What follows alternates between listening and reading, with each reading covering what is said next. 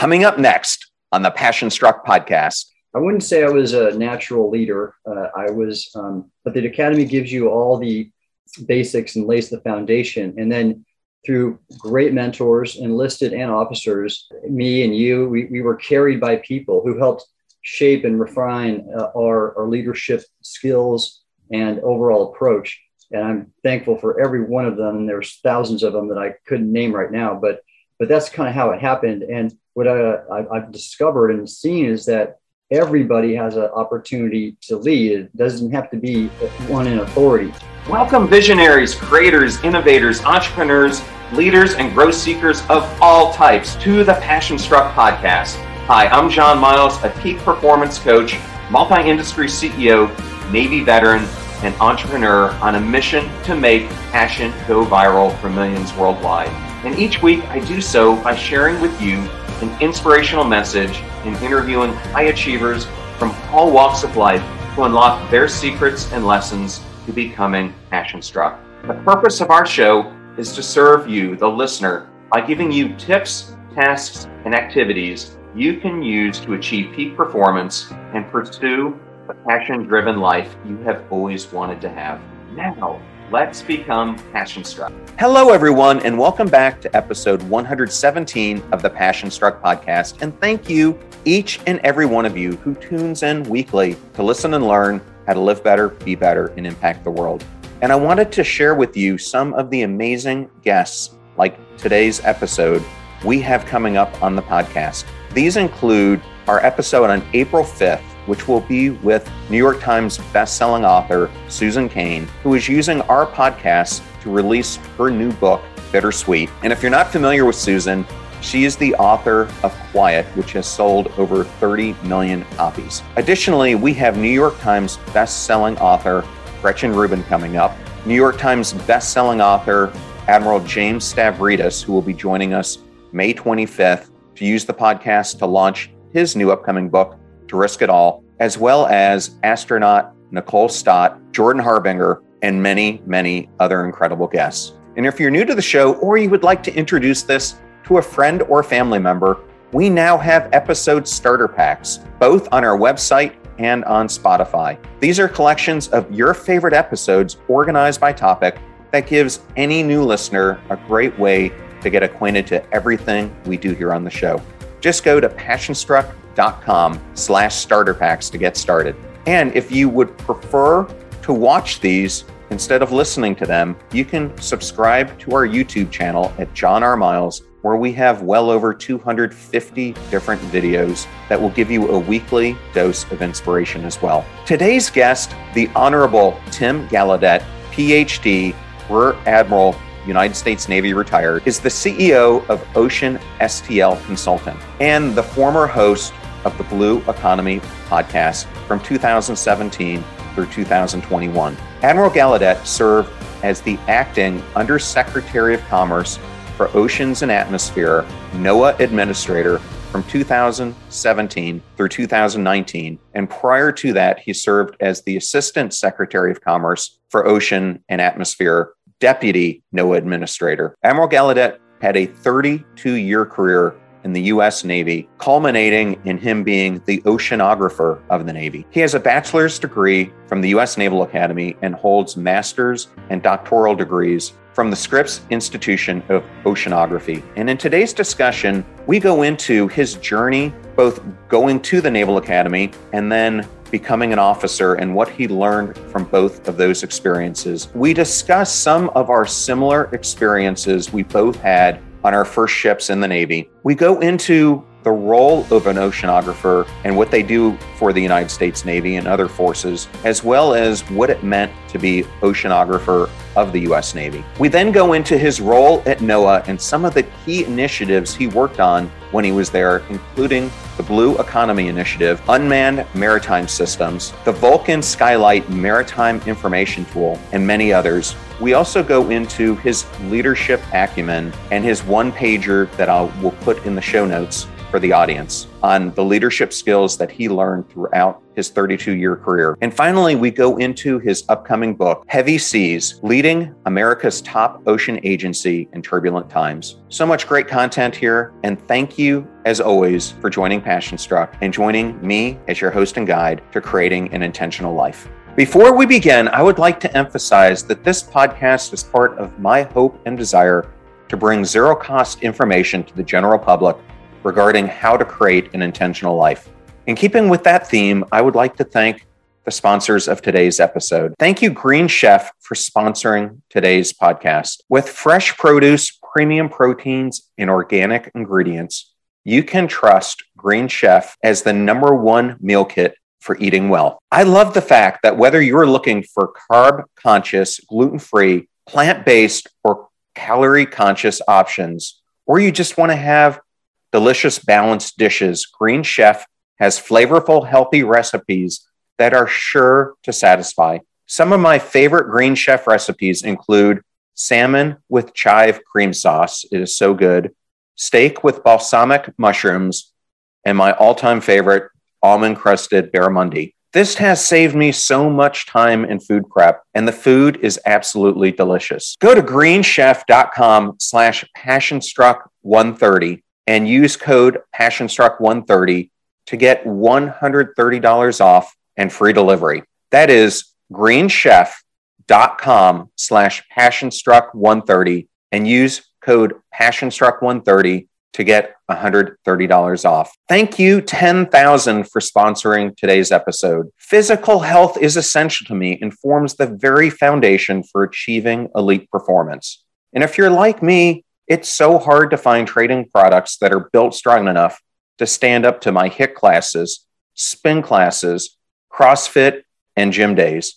That is why I love 10,000 Apparel and its dedication to continuous improvement. They follow Malcolm Gladwell's prescription for perfection, and 10,000 is true to that philosophy with their attention to comfort and quality. I especially love their versatile, lightweight, breathable shirts and interval shorts, which feature an optional liner. They actually have a team of over 200 athletes testing their gear to ensure their dedication to create perfect fits, trims, fabric, and design all come to fruition. 10,000 is offering Passion Struck listeners 15% off your purchase. Go to 10,000.cc and enter code PassionStruck to receive 15% off your purchase. That is T E N T H O U S A N D dot cc and enter code PassionStruck. Please consider supporting those who support the show and make it possible and free for our listeners. And I know all these links can be difficult to remember, so we are putting them in one convenient place for you. Go to passionstruck.com slash deals. Now, back to Passion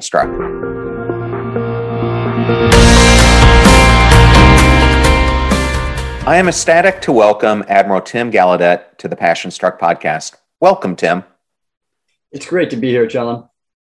Well, it's great for me as well. And I have been trying to interview you for almost four years since you were at NOAA when we first started discussing this interview. And you and I share an alma mater. And whenever I have a guest on from the Naval Academy, I always ask them why they ended up attending the Academy. Right. Well, uh, first off, the biggest reason I went to the Naval Academy was to study oceanography. And I had uh, learned about the Naval Academy program growing up in, in Southern California.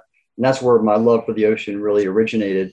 Uh, but my dad had been a reserve naval officer, so every Army Navy game in December, you know, we were glued to the TV. It was it was sort of a house law, and I got this sort of influence of the academy, a very positive one. Um, but I, I, didn't join just to go to the Navy. I really wanted to study the ocean, and it just turned out that the Naval Academy had one of the best undergraduate oceanography programs in the country, and it still does. So, uh, and, and, and I didn't know if I'd stay in the Navy, but I was able to do oceanographic work my entire career and loved it and never stopped. So it kind of worked out. I got to see the oceanography program up close and personal because my roommate, Scott Bodeker, was in the oceanography program himself. But I have to tell you, if I had to do it all over again, I would have picked naval architecture, and it was too bad we didn't take those classes until our junior year because I just love them. Yeah, that's interesting because I love naval architecture also, and even ocean engineering, all that cool ocean tech. Uh, so, uh, in hindsight, I probably could have majored in any of those and really enjoyed it just like you. I understand you and I have something else in common. We both love endurance sports, and I think you grew up being a swimmer. And while at the Naval Academy, I was in varsity cross country and track, but I think there are a lot of similarities between long distance running and swimming because whether it's spending a long time on the road or in the pool, it makes a huge difference, especially for a swimmer. Yeah, how about that? I didn't know that about you, and you've done your homework. Congratulations. But yeah, swimming was a powerful influence on me. That's really how I ended up really falling in love with the ocean, doing these open water swims in Southern California. And I stuck with it. I swam at the Naval Academy, and I even continued that and at one point, when I worked with the Navy SEAL headquarters in San Diego, uh, I kind of got back into training and, and, broke the national record in the mile for my, my old man age group of 44. Uh, but yeah, it's, it's been a positive influence on me and the kind of discipline and teamwork and, uh, goal setting that you do in a, in a certainly in, a, in, an endurance sport uh, translates into so many positive areas of your life and career. In both of these sports, a lot of people think they're individual in nature. And while there is an individual aspect, they really are team sports. Because even though you might have your individual portion of the race, it's really about how you are showing up as a member of the team and how you're helping the team overall win. And I imagine, just like in running and swimming, there's a huge team dynamic. Oh yeah, absolutely. When I at the Naval Academy, for example, we did a dual meets all year, every weekend against uh, our Ivy League and uh, Colonial Athletic Association um, competitors, and it was all about winning. And, and we ran as won as a team. We didn't win as individuals. And to be honest with you, my memories of the Naval Academy are primarily of my swim teammates. Uh, there's a lot of things that go on around the uh, Bancroft Hall dormitories about all the silliness that people have many memories about, all the discipline but most of mine were, were in the pool and with my buddies on the team, and that that's a and that carried me a, a big way through the academy. While ironically, my plebe and youngster year, my roommate was actually a varsity swimmer, so I got to watch him up close and personal, and I've never seen anyone in my entire life eat that many calories. He was a butterfly racer, and I don't think I've ever seen anyone with calves as large as his. God, yeah, that's that's a tough. My daughter's also in butterfly right now, and yeah, that's a demanding stroke. And when you're putting in up to ten miles a day and with double workouts, you kind of need that energy.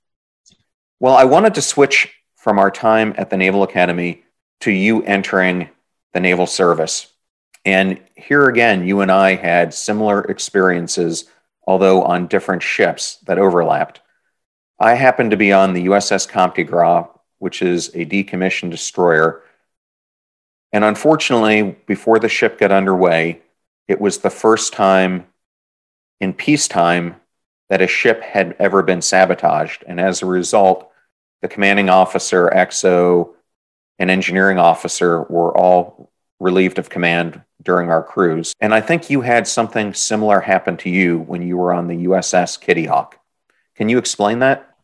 You're right. And that's a timely question because many of us Kitty Hawk veterans right now are uh, watching the ship as it is being towed around the Straits of Magellan around South America to be uh, delivered to uh, a scrapping yard in Texas.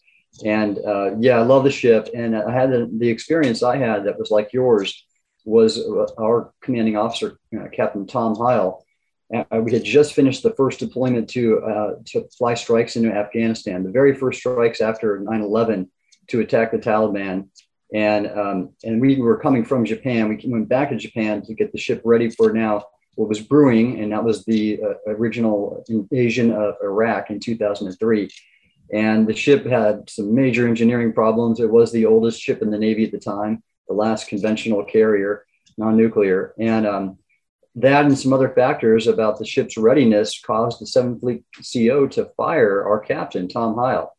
And you know, especially when you have a captain that you love and is is just a very serv- a servant leader like he was, Uh, that was crushing on the crew. Um, but what inspired us was how he carried himself after. I mean, we all loved him before. Uh, he was great to stand bridge watches with. I stood bridge watches. He was just always positive, a great leader, and you know, very skilled aviator. But he never once complained. He never once tried to fight it legally. Um, he he was very quiet about it, and not and he stayed in. He didn't just give up on the Navy. He stayed in and went on to serve as the chief of staff of the Nimitz Strike Group and made a deployment to the Western Pacific and Arabian Gulf. And I I just am so inspired by his total humility and selflessness. I mean, when people will talk the talk about being um, selfless and about being being you know, the ethic of service in the military, but that guy walked it like nobody else. And I, uh, I'm still friends with him. And that, that has inspired me and, and really uh, helped me a number of times while I was at NOAA where I was um, maybe uh, thinking about leaving. And, uh, and his, his example uh, helped me continue and do good. So let's talk about what it means to be an oceanographer. Because during my career, I was lucky enough to spend a lot of time with oceanographers. Because as I was preparing intel, for either the ship or when we went out on SEAL missions. The entire weather report really played a huge impact, along with that intelligence and how we were giving our briefings. So, a lot of people think of a weather person as being on TV, but an oceanographer in the Navy goes well beyond that. Can you please discuss what that role is and why it's so vital? Well, great, John. Yes, that was my job for 32 years, or really 28, but I include my time at the academy because we had a, an ID, a military ID, and I studied oceanography there. But ultimately, yeah, the weather and the environment uh, drive all safety and performance in any given mission. And that's why I really loved the field and working as an oceanographer in the Navy because we worked with every warfare specialty. You know, so you talked about the SEALs. The SEALs used weather information and ocean information more than any other uh, area or warfare area because you know they're in the element and uh, and and you could like for example if you didn't time the currents right and you were doing an insertion via uh, seal delivery vehicle with small mini subs and you didn't time the tides right the currents could uh, prevent you from reading your reaching your objective point and that's happened before so knowing everything about the environment the weather visibility the illumination of the moon if you were doing a sniper overwatch mission for example in fallujah bad thing to be exposed like that so they, they planned everything around weather, ocean, and all types of environmental data. And again, uh, there are other things like the ocean has weather, you know, the currents and the salinity and the stratification you see. And that's those are physical um, aspects of the ocean that that submarines uh, live and die by because of the fact that their sonar and their ability to see through by sonar, if you will, and detect enemies and avoid enemies is uh, changes and is variable depending upon uh, the ocean conditions and on and on. I mean, of course, aviation, everybody knows weather affects aviators. And so we were, uh, I've been involved with a, a, range of missions. One great example in the longer term climate kind of where, where climate is long term weather. I just met with, uh, when I first took over at NOAA, I, I met with Admiral Bill McRaven, the, the uh, commander of the force that uh, killed Osama bin Laden. He's a four-star Navy SEAL. Most people know him, and uh, he, t- he told me that that on that mission, the timing of that mission was driven by intel, but also in a huge way by temperature. Because as it was warming in Afghanistan, it was reaching the limit those special operation helicopters could fly. They can't fly in really warm conditions because they can't generate the sufficient lift they need to, to move. And, and, and so that was a major planning uh, kind of threshold that they had to, you know, kind of get do the mission before it got too warm, and and they cut it really close, by the way. So yeah, weather and oceanography were just a fantastic career choice for me. So if someone isn't familiar with what it means to be a flag officer like you are, how would you equate being an admiral or a general to someone in the civilian world? Oh, well, shoot, any senior executive in a company would be something like a vice president or, or, or that equivalent. That's, that's pretty much the flag officer com- community in the Navy and the general officer community and the other services are the senior executives uh, of the service. And, and they're the ones with resources and authority, uh, like in any big company. So, what does it mean to be the oceanographer for the United States Navy? It sounds like a ton of responsibilities. Yeah, well, it, I had a number of really awesome titles. Uh, I was the oceanographer for the Navy was my primary job. Uh, with that, I had some other jobs like the navigator of the Navy. Uh, I was the director of a task force on the ocean, task force ocean, task force on climate change, and uh, a number of other hats. But uh, ultimately, the oceanographer of the Navy is the senior officer of all the oceanographers and aerographers, is the enlisted version.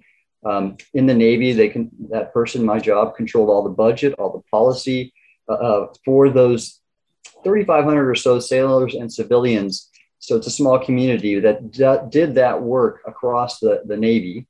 And, and then acts as a senior advisor to the chief of naval operations on all things related to the oceans. So I'd be brought in, and, and I met with then the CNO, Chief of Naval Operations, John Richardson, uh, because his big concern was he saw China and Russia catching up in their ocean science and technology capabilities and he knew that for our undersea warfare forces, uh, SEALs, submarines, to stay ahead and be competitive, we had to know the ocean better than them. Um, it's kind of like the concept of high ground in, in land warfare. Having the high ground uh, gives you a, a, tactical advantage. There's high ground in the ocean, and knowing it's better than the adversary, whether it be through submarine operations or various types of intelligence collection, naval special warfare, uh, and joint ops and all types that will allow U.S. forces to be basically have a better position and and prevail. So then, coming out of that role, how did you make the transition to become the Assistant Secretary of Commerce and the Deputy Administrator for NOAA? And if someone's not familiar with NOAA's mission, can you please explain it to them? Yeah, I'd be happy to, John. The National Oceanic and Atmospheric Administration, or NOAA, is an agency in the Department of Commerce, and it's America's top ocean, climate, and weather agency. So anything regarding those three areas, we cover down. We do the science. We, I say we, I feel like I'm still part of that great agency. Uh, there's a scientific and research component. There's an operational support component, um, and there's a uh, kind of public service component and so you have like the weather service that provides forecasts and warnings to uh, people across the country. Uh, you know, big hurricane comes up towards the, the Atlantic, let's say, and you have the National Hurricane Center and the National Weather Service putting out advisories and warnings and saving lives. And there's the Ocean Service, which does charts and uh, and a variety of conservation areas like coral reef protection. You have a, a satellite office that does uh, flies 18 weather satellites the environmental satellites are, are amazing pieces of technology, and they again that data saves lives. NOAA also runs our, our and manages our nation's fisheries, and uh, and then also there's a NOAA Corps, which is just like the Navy and naval oceanography, like the like my field. And so the reason I kind of came over, but I did come over, is because they saw what I did in the Navy, uh, and the, the folks um, in the last administration thought, well, you know, uh, that's really everything that happens at NOAA, except instead of being just for the Navy, it's for the nation. And I, so I was pretty well equipped to come over and oversee activities I hadn't been seeing in the Navy for you know nearly 30 years. Yes, when I first reached out to you four years ago, I was working for another company, and we were co-headquartered in the St. Petersburg location of NOAA, and it was really eye-opening for me to get to see firsthand all the different missions that they were performing. So, one of the things I learned about you back then was your involvement in the Blue Economy Initiative. And if a listener isn't aware of what the Blue Economy is, perhaps you can give them a much more in depth explanation. That's great. Yeah, I love this, of course. That was probably my signature initiative at NOAA. So, in t- establishing our priorities when we came in, my, our team of um, leaders in the agency in 2017, uh, we picked a few topic areas to advance. And uh, one of them was science and technology, AI, drones, things like that, applying it to all of our missions. Uh, another was um, satellites and diversifying our satellite architecture. Another was uh, our weather model. When you hear about the American weather model always being maybe inferior to the European model, uh, really important life-saving capability. NOAA and the Weather Service own that American model. And our goal was to make it better than any other model in the world. And we put things in place to do it. And then lastly, the one that I owned was this Blue Economy Initiative. And simply put, the Blue Economy is a term for uh, all of the ocean and coastal based um, areas of economic activity and growth. And the, the key aspect of the term blue economy refers not just ocean activities and, and economy and growth, but sustainable ocean economic growth. So, you know, fisheries, for example, uh, it's not just about overfishing; it's about fishing so that we don't we don't overfish, we don't catch it, we, we sustainably keep the fish stocks. And so, by managing that resource, for example, will ensure a ro- robust fisheries for future generations and so on and so forth. You could think about, like, for example, if one part of the marine economy that I think is uh, really important is marine debris removal, marine plastic removal, and prevention. Uh, people don't want to go to trashy beaches. And NOAA conducted several studies that showed that uh, any given county, like in Southern California, would see revenue uh, uh amounts of 10 to 20, tens of millions of dollars more by exercising some very inexpensive beach cleanup activities. And so, uh, and there's just many other aspects of the of the ocean and coastal economy. There's uh, you know, tourism and recreation on beaches. There's also um, this area that's really getting increasing focus, and that's coastal resilience. So, uh, a combination of activities, whether it be build, building out natural infrastructure like restoring marshland that prevents inundation and helps you know, communities not suffer from storms at, as high as to high as a degree, or um, uh, other activities such as um, better weather forecasting is a huge preparedness activity for coastal coastal residents. Um, yeah, so the ocean economy, blue economy, it's all about being sustainable and not not um, and, and protecting our resources at the same time. Get ready to supercharge your hiring experience with Indeed, our fantastic partner. We at PassionStruck are all about seeking smarter, more efficient ways to do things and Indeed perfectly aligns with this philosophy when it comes to hiring.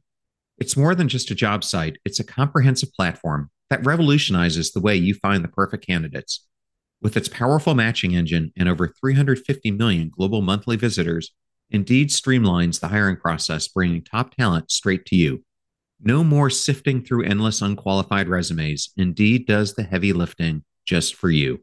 And what I love about Indeed is its ability to centralize all your hiring activities, from scheduling interviews and screening applicants to messaging candidates. It's all in one place. During my career, I've hired thousands of employees, and I only wish I had Indeed's efficiency and speed back then. And here's a fact that absolutely blows my mind 93% of employers, according to a recent survey, say Indeed delivers the best quality matches over other job sites. That's quality and speed hand in hand. And listeners of this show will get a $75 sponsored job credit to get your jobs more visibility at indeed.com slash passionstruck. Just go to indeed.com slash passionstruck right now and support our show by saying you heard about Indeed on this podcast. Indeed.com slash passionstruck. Terms and conditions apply. Need to hire? You need Indeed. I know all those discount codes are difficult to remember, so we put them all at passionstruck.com slash deals. Now, back to Passionstruck. So I want to use this as a jumping point to discuss something that's not only important to us here in the United States, but globally, and that's our oceans. And one of the things that was eye opening for me was watching the Netflix documentary Seaspiracy and how fishing operations are having such a cascading impact on so many of the fish species and their role in supporting all of humanity. And I know you are very, very involved with how do we take a look at protecting these species, the impacts of climate change, and so many other things. So I thought you could dive into this a bit. Oh, I'd be happy to. I'm passionate about this, but quick disclaimer, John. I am not. Uh, I'm not endorsing the, the film Seaspiracy. They get a lot of things wrong in that, and I wouldn't call it entirely scientific, scientifically based. Um, but however, uh, the, the, the idea that ocean and environmental conservation is important for our well-being, for our economic prosperity, uh, is and, and, national security. You know, I talk about that. That's that's absolutely valid. And so, for you know, for example, and it's really an interesting time. It's not new. We're celebrating the 50th anniversary of several pieces of legislation. Think the Clean Water Act is one. The National Marine Sanctuaries Act is another uh, and there's a few uh, Endangered uh, Species Act as well as I believe the Marine Mammal Protection Act. All of those, you know, that have been in place for several decades, and and now we're what we're seeing though today is more and more people, philanthropies, industries, and governments getting behind conservation for all the good that it does, whether it be again the economy, our own well-being, and, and national security. Um, like for example, let me like a couple really inter- interesting ones are coral reef conservation. I'm part of a nonprofit called Force Blue. I'm on their board of directors and it's special forces veterans that are uh, helping restore and, and, replant coral in South Florida. Well, there's so many great results of that. Corals are the fish, are the nurseries for fisheries. They're also important tur- tourism destinations in the state of Florida. It benefits by about $8 billion a year from coral reefs alone. And then, of course, you have the, the, the fact that coral reefs help resist inundation and wave action. So they get, they're great barriers to um, storm surge and, and the like. And so that is something important for coastal communities and their resilience. And, uh, and, and that's, and then, of course, just the biodiversity of the ocean and, and, and the genuine just um, uh, good that is in that. Uh, our coral reefs are, are really the coin of the realm in terms of biodiversity. So there's just all these really good aspects of conservation. Corals are one. You could look at uh, wetlands as another. You could look at the deep ocean as another. There's life throughout the water column, and one of, that's an area that people are increasingly concerned of because you see we're really dependent upon foreign sources for critical minerals. And what's happening is people are looking at the deep ocean for mining those. And that's a bit of a concern because there's habitat there that we don't want to destroy either. And so uh, you kind of get the picture. So I wanted to talk about another thing that happened while you were at NOAA. During that time, you struck a deal with the Navy to create fast tracked unmanned maritime systems. I thought that was so fascinating. Could you talk a little bit about that program? That's one thing in the, the conservation discussion that sort of gets overlooked. You, you, often people want to overregulate and protect, which is all good. It's good to protect.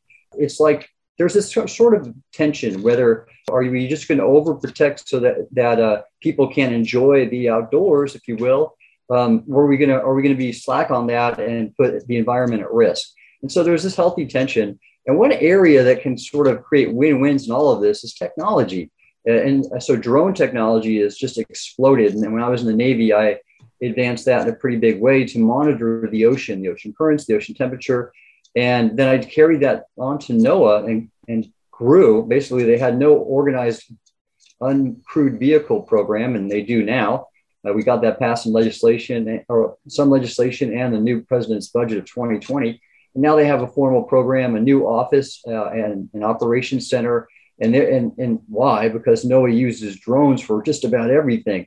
That we, we used uh, surface drones, for example, to do fishery surveys with sonars to assess their, their biomass, if you will, and set catch limits. Really important for the Alaska fishery um, last year. And in fact, had we not been able to take those drones out, which, by the way, our ships weren't able to go out because of COVID. So we took the drones out there, did this survey, and because we had the data, uh, the fisheries managers were able to set catch limits um, to an extent that basically fishermen were able to earn 100 million more dollars that year in the Alaskan pollock fishery just one example, a $100 million drone survey right there. Uh, we are using drones flying out of our Hurricane Hunter aircraft to monitor the hurricane uh, wind speed intensity and, uh, uh, and, structure, if you will, in the, uh, in, in, the, in the hurricanes, which is really important data to, to, to predict their intensity. we're using aerial drones to map coral and other habitats and underwater drones to survey the ocean. It's a fantastic program. And and then we're actually adding on a number of other technologies. Uh, by imaging with these drones, we then apply machine learning and better ca- ca- characterize environments and classify them for conservation and, and, su- and study scientific research. And uh, I could just keep going on, but you, you see that there's uh, quite a bit of activity by using uncrewed systems to uh, monitor the environment. Yeah. So another thing that you did uh, while you were at NOAA was uh, you did a partnership with a company called Vulcan to use a system called Skylight for marine information, especially around unreported and unregulated fishing activities, which I thought was just what a what a cool partnership. Um, can you explain what that technology does and how it worked? Yes, that's good, John. So uh, Vulcan uh, was Paul Allen's company, and yes, we worked with them to develop an AI-based tool to take uh, AIS data, which is the automated identification system that ships use to transmit their location, and uh, sort of basically uh, geographically identify areas where illegal fishing w- was potentially occurring uh, using a bunch of different rules, if you will, of, of known illegal fishing activity in the past. Certain waters are more subject to it than others uh, because they have lax enforcement, like in the Middle Pacific. Um, at a bigger picture, I like that example because it highlighted two things. One is the power of partnerships. So we partnered with a number of philanthropies like Vulcan, as well as uh, commercial companies like Caladan Oceanic to expand our mission of ocean conservation, uh, science, and, and, research, and exploration and mapping. Um, the Caladan Oceanic one is really neat because it was it was the, led by Victor Vescovo, this this famous ocean explorer who's still diving the world's trenches, and uh, he set the record for diving in the Challenger Deep. I think he's gone there 16 times in his own Triton submersible uh, manufactured a human operated submersible. So super awesome partner who helped us map that Challenger Deep and other places that NOAA could never have done. So partnerships are really key there. Um, and the other interesting thing that that that, that Vulcan um, Skylight project highlighted was just what you said is the increasing potential for advanced technologies, AI, drones, like we talked about. Uh, there's a thing also that's fascinating called omics, which is an umbrella term for basically bioinformatics, epigenetics, genomics, metabolomics, transcriptomics. It's microbiological big data. And that's allowing us to understand ecosystems non invasively. Uh, so, not having to capture sea life to study it, but actually just take, like, for example, some of the skin or cells that come off a, a fish and being able to analyze the DNA and know in a scoop of seawater how many species are in that area. So, all sorts of great technologies is, is what I, I'm saying. And so, technologies and partnerships were something I think that we were able to promote and advance NOAA's important mission. Well, well, that's fantastic and, and very fascinating because the more I look into the ocean, the more I realize um, we've almost explored space in many ways more than we've explored the depths of our own ocean. So, can't wait for that science to increase so we can go deeper and deeper and uh, see more into the incredible life that's down there. So I, I, wanted to use this as a jumping off point to, to start talking about leadership and the consulting business that you're doing now. But I thought um, it would be an interesting segue to talk about ADHD. And I'm not talking about the ADHD um, that you see in kids or, or people with attention deficit disorder, but you have a different type of ADHD. And I thought uh, we could just spend a couple minutes on that. Yes, thank you, John. Well, this is my term. This is one of my mentors, longtime mentors, Admiral John White, former oceanographer of the Navy, uh, whose footsteps I followed in his. And he uh, kind of introduced me at one meeting and it sort of stuck. But he uh, mentioned the fact that I'm an admiral, yes, uh, and A, that um, I am also a doctor, a PhD, and then um, I'm the honorable. So when you get a Senate confirmed uh, politically appointed position, and uh, that's that's gives you the title of the honorable. Um, and so having those three, and you include my devotion to our country, uh, that was uh, his term for me being an ADHD professional, if you will. But, okay. but uh, and this is this is classic John White because he's such a great guy, and he just got a beautiful sense of humor, and uh, it was a, it was fun one, so it kind of stuck. Well, I, I love it. Um, and I was wondering, um, while you were in the administration, I had a friend who was the Assistant Secretary of State, uh, Keith Krach. Um, ah. Yes, uh, Keith, I've known Keith for about 20 years. Oh, how about that? Um, okay. Um, and I was wondering, and maybe the audience doesn't realize it, but you were both the Assistant Secretary of Commerce and then the Undersecretary of Commerce. And what is the difference between the two titles and responsibilities? Okay, quickly, uh, the undersecretary is higher than an assistant secretary. And, and that's uh, so I was acting undersecretary and also the acting NOAA administrator for a year because the White House nominee for that position had not been um, confirmed. And, and ultimately, he never was confirmed. So I maintained that position. I was appointed as the assistant secretary, one below the under secretary, and, uh, and the deputy administrator, one below the administrator. So, and then, then my counterpart, who was another assistant secretary, we, we switched places basically because there was never a confirmed administrator, and he took over as the acting undersecretary and NOAA administrator. Well, I reverted to my original position, uh, and it was actually for that reason to focus on the Blue Economy Initiative because uh, we were uh, the administrator had a lot of uh, administrative duties, and uh, and then ultimately I was able to have a lot more time to focus on some initiatives like that, and uh, and and the science and technology I talked about. Okay, so one of the things that we both obtained, and it was one of the main driving forces for me going to the Naval Academy, is in addition to getting to study great things such as oceanography or engineering, I really think it's one of the premier leadership institutions in the world. And so I'm sure you had similar experiences, but I got to meet Admiral Stockdale and Admiral Lawrence and Roger Staubach and Ross Perot and Senator McCain did our commencement speech. And so you get this exposure to leaders, some who are Naval Academy grads, some who are just significant worldwide leaders. But how much do you think both that beginning stages at the Naval Academy and then your time as a JO and then as you moved up to a lieutenant commander and commander, how much of that leadership acumen has now defined um, your career and what you've accomplished? Great question. And I would say all of it, really. You lead from the beginning. I mean, I wouldn't say I was a natural leader. Uh, I was, um, but the academy gives you all the uh, basics and lays the foundation. And then through great mentors, enlisted and officers, uh, me and you, we, we were carried by people who helped shape and refine uh, our, our leadership skills and overall approach.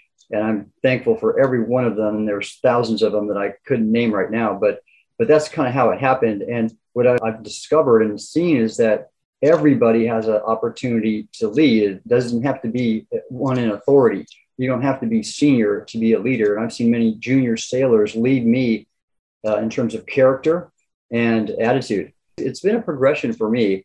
And I, would say it went into really high gear as a flag officer because when you're an admiral in the Navy, you're in charge of a community and a, a command uh, with thousands of people. You're in the press, everyone looks at you, everyone listens to you.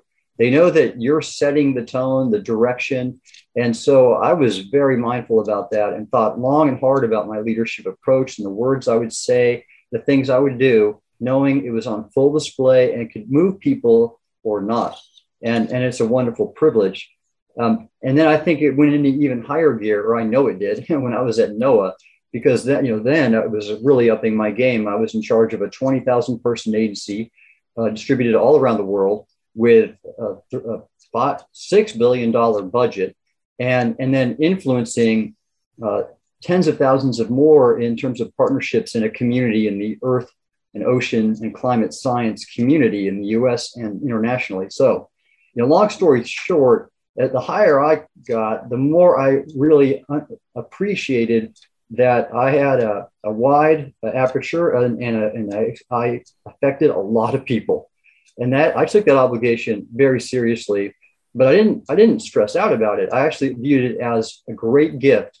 I thought, man, if I do if I every day say something good to somebody in public or even just individually, you know, I can affect a great deal of good in the few four years I had in the agency.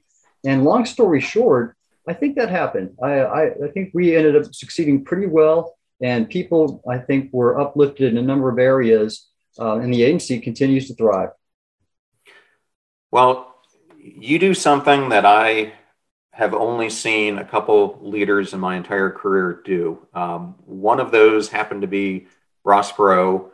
The other um, is a gentleman I worked with at Lowe's named Steve Szilagyi. And Steve, at that point in time, was the head of uh, distribution at Lowe's. And it's a big job. He had close to 30,000 employees under him across all these different distribution centers.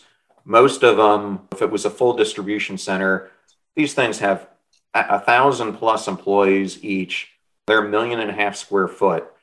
Um, but where I'm going with this is I met Ross Perot one time, and it was amazing to see him. At this point in time, he was in his 80s when I got a chance to meet him.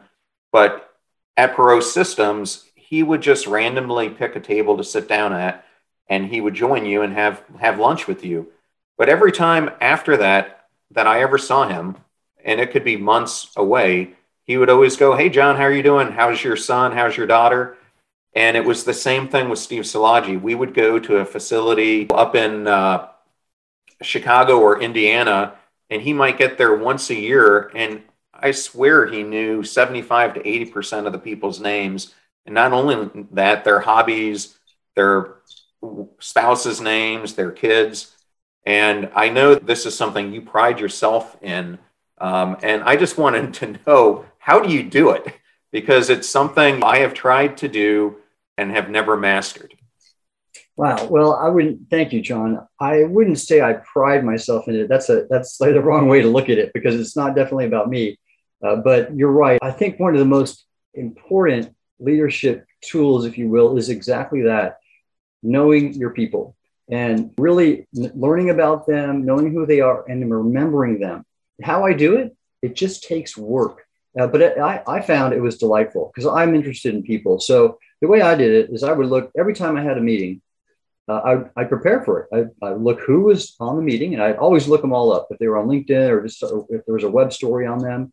And, and I always throw that back at meetings. Oh, you had, you got your degree here, or you did this recent project or, you know, so on like that kind of thing. That connection is so powerful and people light up, especially when you're in charge of a big agency, like your, your friend at Lowe's, you know, for someone like that to remember, uh, a, a more a lower level junior employee's name is amazingly powerful and positive. And that, that's what I meant by the obligation and the gift if, if you took the time to do that, when you take the time to do that, uh, it just it just lights people up. And, and I've, I've gotten feedback to that, you know, use those exact words about being remembered, feeling valued. And, it, and that's it's just very simple. It's emotion and emotional intelligence 101 and I also liked it though. It was just, it's so delightful to know your people, to, to see what they're doing. Um, because I, I, personally, I just identified with everyone at NOAA. They, most of them had environmental science degrees. Uh, we had a lot of common experiences. Some had been, many had been in the Navy. And so uh, it was just, I had so much joy day to day working with the employees of the agency. And by showing that personal attention, um, I think it, it served the agency well, and uh, and our kind of morale scores in the federal surveys uh, reflected that. Yes, well, in St. Pete, uh, a friend of mine was the controller, um, and one time I was talking to her to her and telling her I, I think I was going to interview you, and she go she's an Air Force veteran, and she said in my entire time in the military. I've only ever gotten one email from a flag officer, and it was Admiral Gallaudet and it was about him congratulating me for some good work that I did. And she goes, I had no idea he even knew I existed. And so uh. she said it it really made her double down on wanting to be part of of NOAA because of that kind act. So I thought I'd pass that on to you. Oh, that's so that just really makes my day. I've heard that before a, a lot. And that's exactly the case that uh, to be able to do that, to have that gift, I think too many people approach leadership as a sort of like, okay, what am I going to accomplish? And for the, you know, in terms of the job. Uh, and I think it's equally important to talk about like what effect am I going to have for, on the people. And I, I, did that thousands of times. And I, and it wasn't just a little random email where it was just like, I would take time and I'd learn about what that person did. And of course, I wouldn't just like say everything was great. We had prioritized, and if someone was really supporting what we thought were the, the priorities of the agency in a substantive way, I'd look them up, learn about them, send them a note, and and have an exchange. Um, and so that, that's nice to hear. I appreciate the positive feedback. Yeah, something I did, and I once I reached the stage of having six thousand plus employees, I couldn't do it anymore. Was on everyone's birthday, I used to write a handwritten note to them um, regardless mm. of where they were located. And I would wish them a happy birthday, but more importantly, I would thank them and tell them how important their the work that they did mattered. And it, it went so much further than you could possibly ever imagine and them wanting to be part of what you were creating. So I think that's great what you did. Um, uh, I wanted to. Kudos to you. That is a really, and you get it because when they get that letter, they show other people. They show everybody in their work center. Hey, look at this. The boss sent me this, and and the effect on the whole agency is just cannot be uh, uh, underestimated. So good, good for you, John. That's great to hear. Well, it leads me to a question that I often debate with people, and that is going forward. Do you think it's more important for someone to have emotional intelligence or to be focused on the adaptability equation. Um, because, you know, everyone used to talk about emotional intelligence, and now more and more people are talking about AQ. Um, and obviously, you probably need a balance of both, but does one ring out to, to be a stronger priority for you? Oh, no, I think both are important. I can't grade one over the other. Um, and, and, the important thing is don't sacrifice one for the other. that's Yes, uh, both both matter, and uh, you know a good leader has to. A good leader will find a way to be able to do it all. I, am not one that you know. A lot of people think that if I do something, I can't do the uh, something else. I, I think uh, being creative uh, and, and and thinking things through, you you can do a lot more than you you know you you think you you're capable of doing. Yeah, I can agree more. Um, so with that, I wanted to to transition, and I am going to make sure I put this on my webpage. So if someone's listening to this, you'll be able to grab it there. Um, you have a one pager, which I think is a, an incredible idea, but it's a it's a one pager about your leadership um, acumen, and it's called All In, All Good, and All for One. And so I just was hoping you could touch on that and then maybe use this as a jumping off point to talk about your upcoming book, uh, Holding Fast in Heavy Seas, because I think the two kind of go hand in hand. Yeah, okay, John, sure. This, this was interesting. I, everybody in the Navy, you recall, uh, in command, uh, develops a leadership philosophy. It's you know a statement of what I believe in as a leader, and you post that or make it available for all hands to see. And it's a great tool uh, for people to know what their their leader is about and um, and it's uh, and to help them in their own journey of leader development. And so I had been trained in that. I had good people like my friend Admiral John White uh, help influence me, show me what he did, and I did that in every command tour I had. I got to NOAA, and and I uh, saw how hungry people were to develop as leaders. Uh, because in civilian science agency, you know, leader development programs are not like they are at the Naval Academy and the Navy as a service. And so I thought, wow. And, and they looked to me as an admiral in the Navy as like someone who could lead. Like they thought, okay, he must know something. And I thought, well, I do. Uh, why not share it? And so I did that. I put it all into one page and uh, kind of a summary of my principles and philosophy and and so and I did it in a way that was sort of nautical and easy to remember.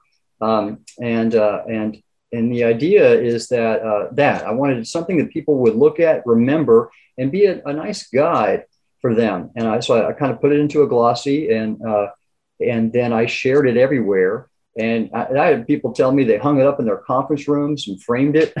I mean, it was I was the response was pretty amazing, and I still sent it around.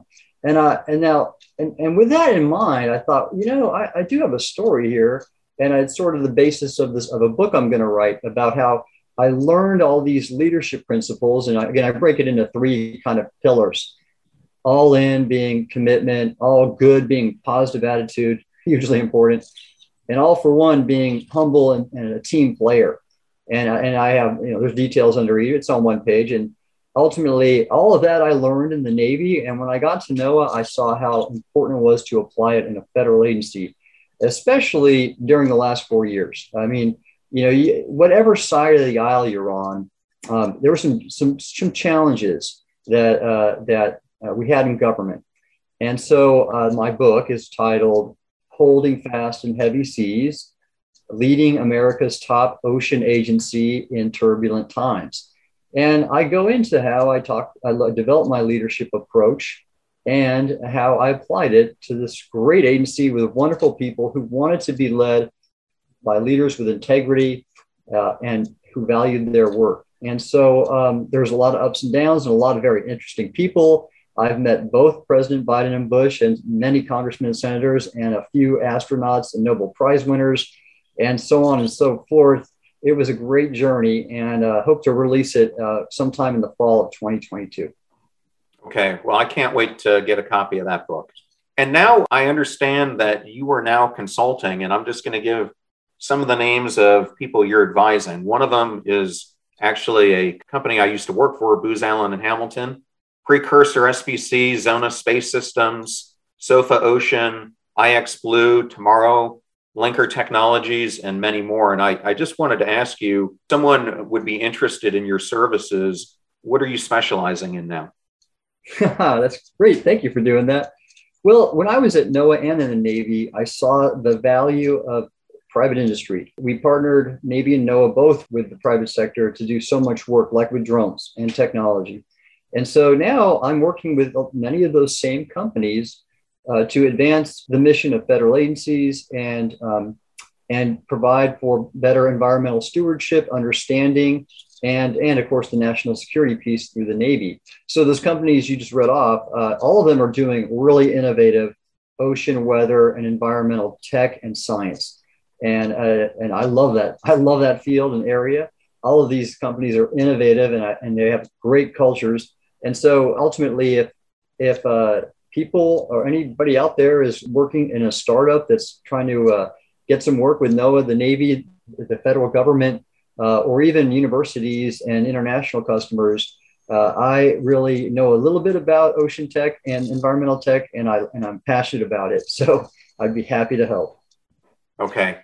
Um, and if someone was looking for a way to get in touch with you, what are some ways they could reach you on social media? Yeah, I'm, I'm on, on your website.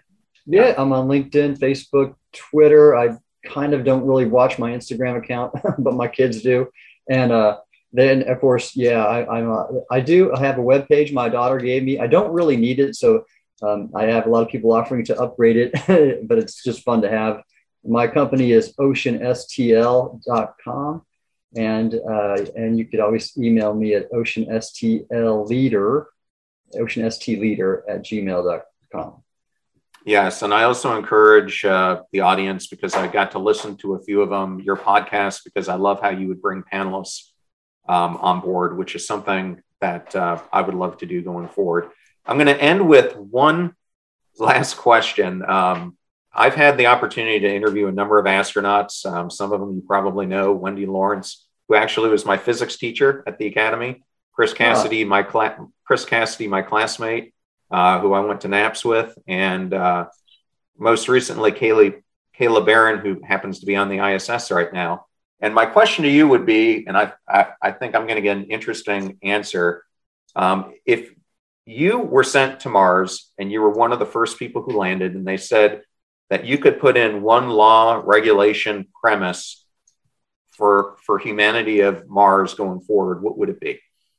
Oh gosh, it's, uh, to me that's a, a no-brainer.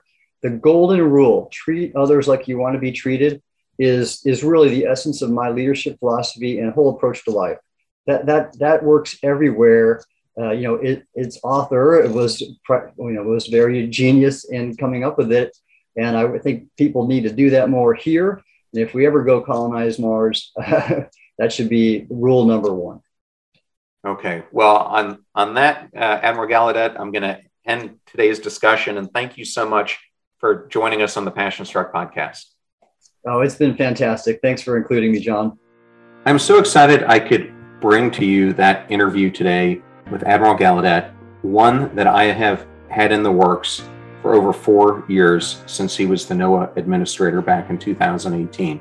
I truly hope that you enjoyed his words of wisdom, his leadership example, and his advice on so many topics. And if there's a person like Rear Admiral Gallaudet, Susan Cain, Gretchen Rubin, Admiral Stavridis, or other upcoming guests we have that you would like to see me interview, please reach out to me on Instagram at John R. Miles or on LinkedIn at John Miles.